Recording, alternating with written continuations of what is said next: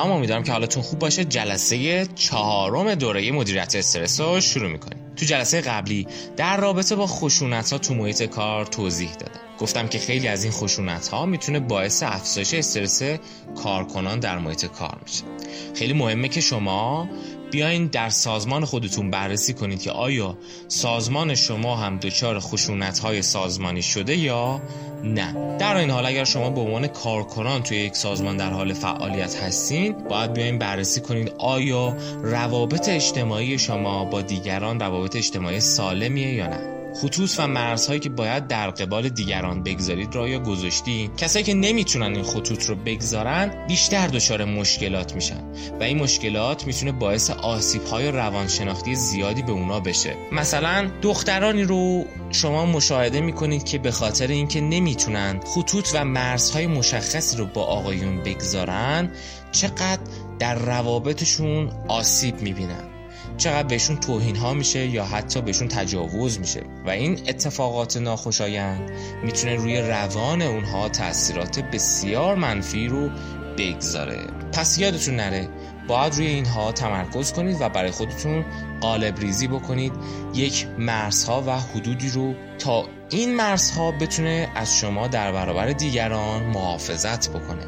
تو این جلسه می‌خوام براتون در رابطه با علل دیگه که باعث میشه استرس کارکنان توی یک سازمان بالا بره توضیح بدم.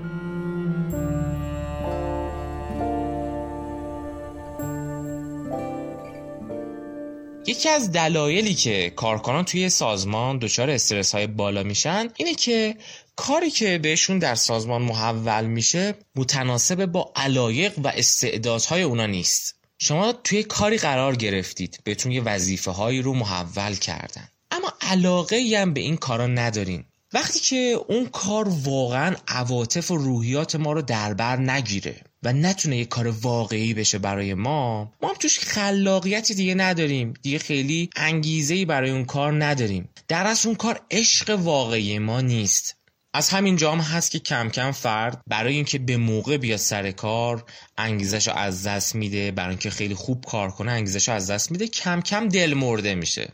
نارضایتی های شغلی اینجا افزایش پیدا می‌کنه. خود این نارضایتی ها استرس کارکنان رو در محیط کار می‌تونه بالا ببره.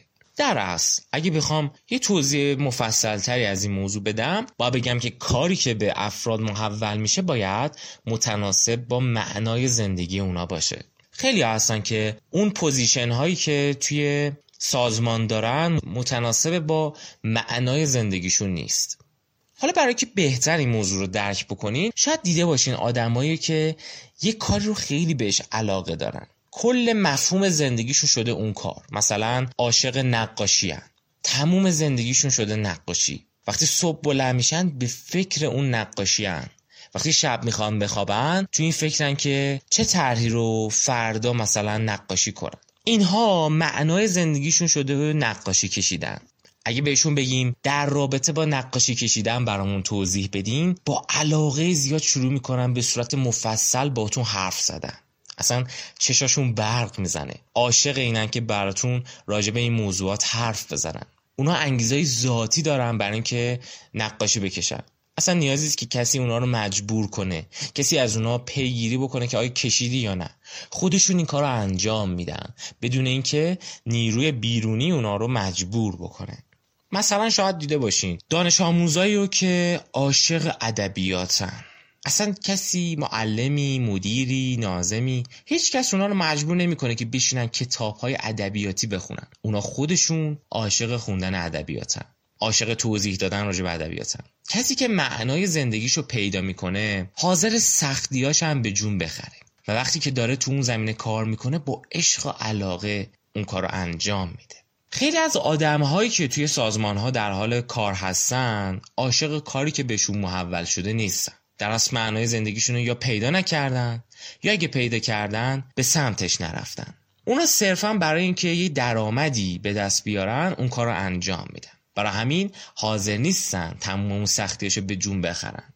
و بعضا توی کارشون ناراضی خود این نارضایتی ها می‌تونه استرس افراد رو بالا ببره. و مثلا تا به مشکلی به سختی برخورد کردن توی کار ممکنه خودشون رو ببازن. یا خیلی مواجهه موفقیت آمیزی با اون مشکل نداشته باشن. سازمان ها باید حتی امکان سعی کنن وظایفی که قرار به افراد بسپارن رو به دست افرادی بسپارن که معنای زندگیشون اون کاره. مثلا فرض کنید یه سازمانی می‌خواد بخش فروشش رو راه اندازی کنه و می‌خواد یه سری کارشناسای فروش استخدام بکنه. خیلی از آدما هستن که میان به عنوان کارشناس فروش سعی می‌کنن فعالیت بکنن و محصولی رو بفروشن. ولی شاید دیده باشین خیلی با عشق و علاقه این کارو نمی‌کنن. یا خیلی حاضر سهر سختی و به جون بخرن. همیشه هم یه فروش مشخصی دارن. انجام میدن پولشون رو می‌گیرن و میرن. اما اگه سازمان بره به سمت آدمایی که معنای زندگیشون اینه که یه محصولی رو روش کار کنن بفروشن با چه عشق و علاقه این کار انجام میدن این افراد تو این سازمان ها می‌تونن کارایی های بالاتری داشته باشن. حالا نکته ای که باید بهش اشاره کنم در رابطه با تناسب کار و افرادی که اون کار رو به عهده می‌گیرن به این مثال توجه بکنین. یه مثال ملموسی که شاید هر کدوم از ما تجربه شده داشته باشیم و خیلی خوب بفهمیم. مثلا شما در نظر بگیرید که با کسی وارد رابطه عاطفی میشین. یه رابطه عاطفی رو برقرار می‌کنید. اما در ادامه این رابطه شما متوجه میشین که اون فرد خیلی مناسب شما نیست. مثلا خیلی از رفتارها یا اخلاقیاتی داره که مناسب شما نیست. یه سری سوالات و یه سری احساساتی ایجاد میشه. مثلا اولا مدام ممکنه استرس بگیری در رابطه با اینکه آیا اون واقعا مناسب منه؟ مثلا دختر خانومی که با یک پسری آشنا شده و وارد رابطه ای شدن و این دختر مدام ممکنه استرس بگیره. آیا واقعا من با این قرار ادامه زندگی بدم؟ آیا قرار به زودی با این ازدواج بکنم؟ زندگی مشترکم قرار با این شکل بدم؟ استرس هایی می‌گیره در رابطه با این موضوع. یا اینکه کم کم یه سری سوالات براش ایجاد میشه. مثلا اینکه آیا من دارم وقتم رو با این فرد تلف می‌کنم؟ آیا خودم رو دارم از فرصتهای بهتر محروم می‌کنم؟ این سوالات توی ذهنش شکل می‌گیره و آرامش اون فرد رو توی اون رابطه مختل می‌کنه. برای همین رضایت یا اون لذتی که باید از اون رابطه ببره رو نمی‌بره. حالا دقیقا تو محیط کارم همین اتفاق ممکنه بیفته. شما که کاری رو بر عهده گرفتین که مناسب روحیات شما نیست شما کم کم سوالاتی از این قبیل از خودتون می‌پرسین. و همه اینا لذت کار کردن رو از شما می‌گیره. یه کاری که سازمان ها می‌تونن انجام بدن اینه که سعی کنن معنای زندگی افراد رو روشن کنن. آیا کسی که می‌خواد به عنوان مسئول فروش یا به عنوان یک مدیر در سازمان ما استخدام بشه واقعا معنای زندگیش همچی چیزی بوده یا نه؟ در این حال سازمان می‌تونه اهمیت کار رو برای افراد مشخص بکنه. یعنی مثلا شما زمانی که می‌خواین استخدام بکنید یا زمانی که یک شغلی رو یک سمتی رو برای افراد طراحی کردید و به اونها محول کردین باید اهمیت اون کار رو توی اون سازمان براشون توضیح بدین. یعنی بگین اگه تو داری این کار رو انجام میدی در سازمان ما یه همچین نقشی داره. کار تو مکمل این بخشای از ماست. اگه کار تو انجام نشه تمام کارهای دیگه مختل میشه. مثلا شما در نظر بگیرین توی سازمانی یه مصاحبه در رابطه با نیروهای فروشش داره انجام میشه. وقتی که افراد برای مصاحبه میان مدیر عامل یا اون کسی که داره مصاحبه می‌گیره برای افراد این توضیح میده که تمام شرکت ما وابسته به شماست وابسته به نقش شماست. اگه ما محصول رو تولید می‌کنیم این شما هستین که باعث سوداوری ما میشین. این شما هستین که با فروش محصولات ما می‌تونین درآمد شرکت ما رو ایجاد بکنید تا در پایان باقیه کارکنان کارکنان بخش خدماتی کارکنان بخش تولید نیروهای مدیریتی بتونن سر ماه درآمدشون رو دریافت بکنن. پس ببینید اهمیت فوق ای رو برای اون نقش اون مدیر عامل یا اون فردی که داره استخدام می‌کنه قائله. اینجوری کسی که می‌خواد نقش رو به عهده بگیره حس می‌کنه که واقعا اون کار دارای اهمیته. حالا اگه متناسب با اون شخص باشه این موضوع می‌تونه باعث بشه که اون فرد اون کار رو به خوبی انجام بده. خیلی وقتا با متنوع کردن کارها شما باعث میشید که کارها خیلی خسته کننده نشه. و این می‌تونه به کاهش استرس در کارکنان کمک بکنه. وقتی کارو خیلی خسته کننده میشه یه سری مشکلاتی هم برای افراد ایجاد میشه.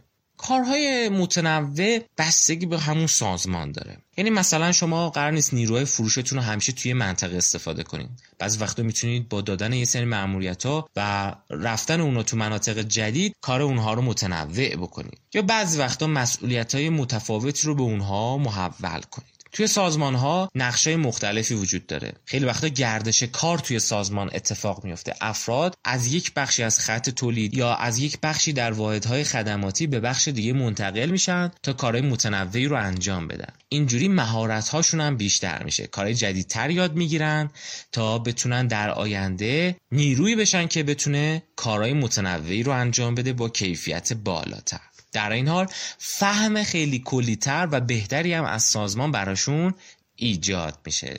ولی به هر حال شما به عنوان یک مدیر در یک سازمان یک کسی که دارین یک سازمانی رو طراحی می‌کنید باید جلوی این موضوع رو بگیرین که افراد در خودشون احساس بکنن که یک شخص اضافی هستن توی اون سازمان یا احساس بکنن که اون کاری که دارن انجام میدن دارای اهمیت نیست یا احساس بکنن که این کاری که دارن انجام میدن متناسب با اونها نیست. اگر این احساسات در افراد ایجاد بشه اختلالاتی در عملکرد اونها ایجاد میشه. یه موضوع دیگه ای که خیلی می‌تونه روی استرس افراد تاثیر بذاره و تو این جلسه در رابطه با این موضوع هم صحبت می‌کنم شایعه ها هستن. خیلی وقتا توی بین کارکنان یک سازمان یه سری شایعه ها رواج پیدا می‌کنه. مثلا در رابطه با بخش مدیریت که بخش مدیریت داره در حق یه سری از کارکنان ظلم می‌کنه یا اینکه بخش مدیریت می‌خواد یه سری از افراد رو اخراج بکنه و چیزایی از این قبیل.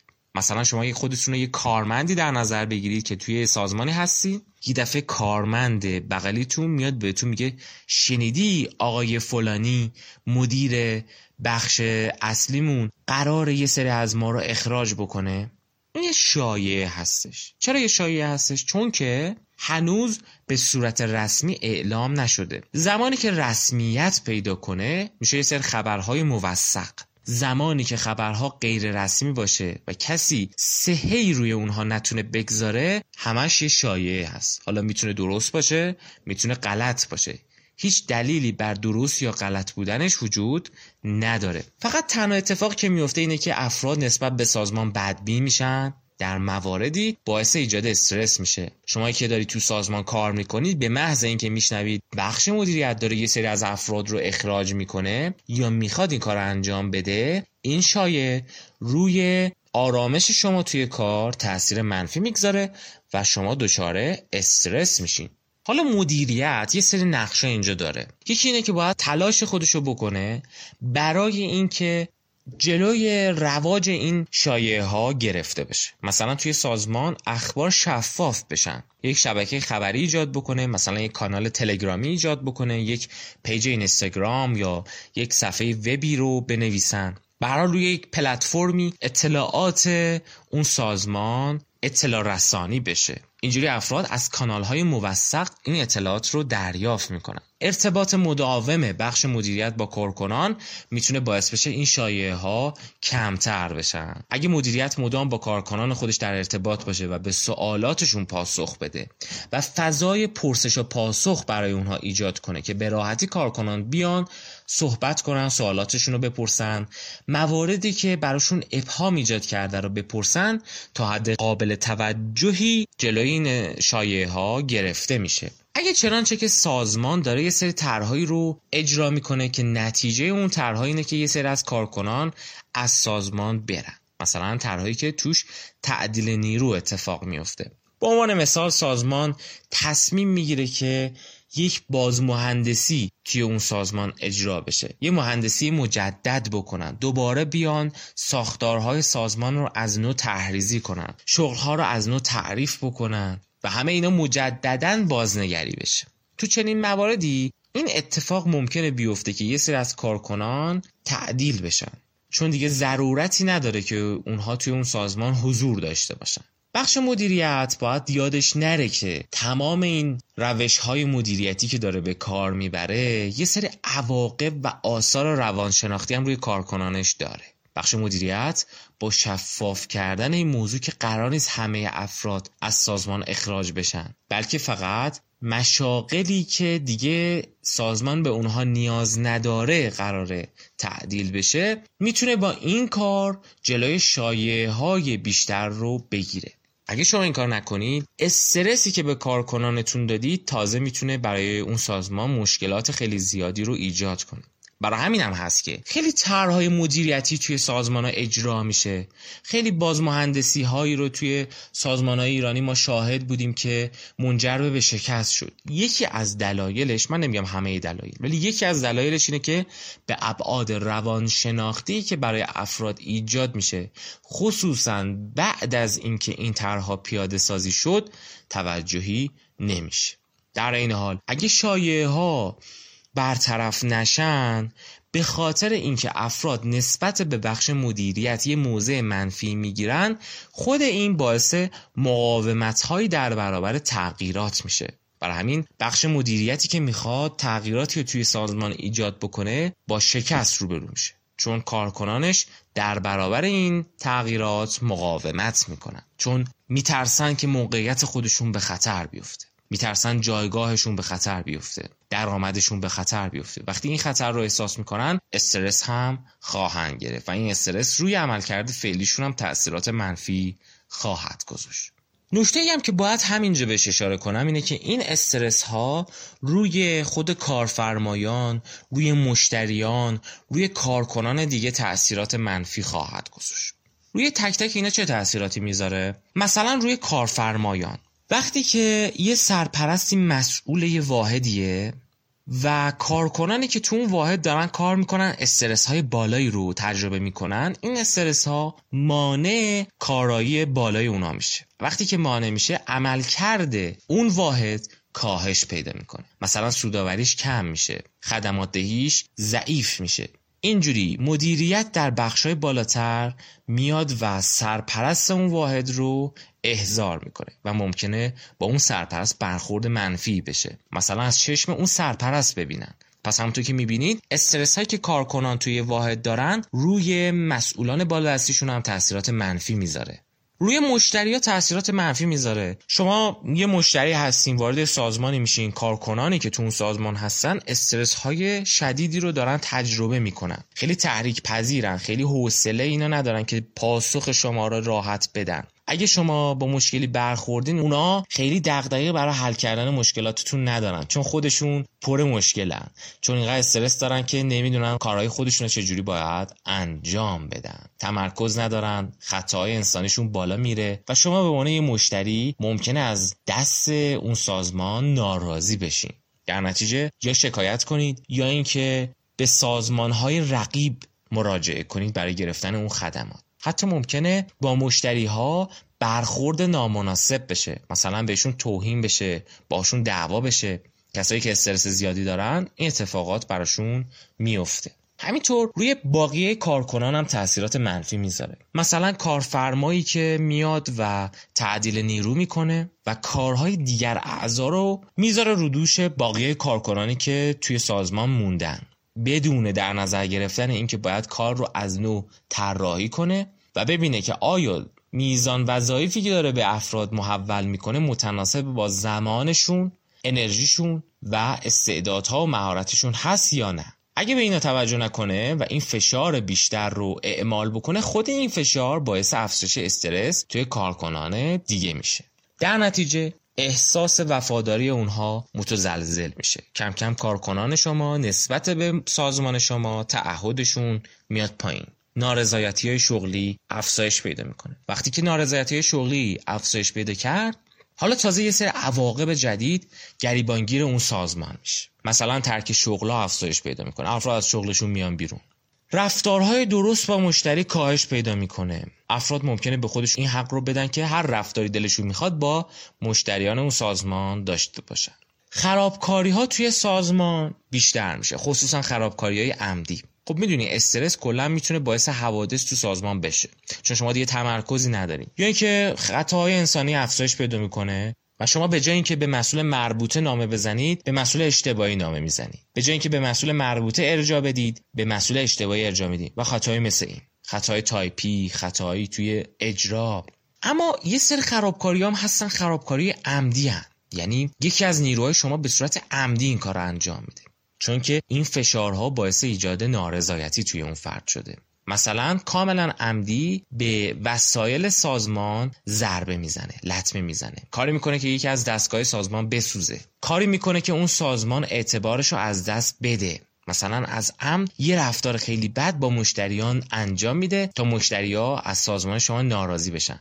تو دل این افراد اینه که حقشونه. بذار حالا که اونا من اذیت کردم منم اونا رو اذیت کنم. حالا که من تو کارم حال خوب ندارم بذار کل اون سازمان حالشون خوب نباشه و همه این خرابکاری عمدی باعث ضرر زیانایی توی سازمان میشه. یا اینکه باعث افزایش اهمال کاری میشه. اهمال کاری یعنی چی؟ یعنی فرد می‌تونه یک کاری انجام بده اما به تعویق میندازه.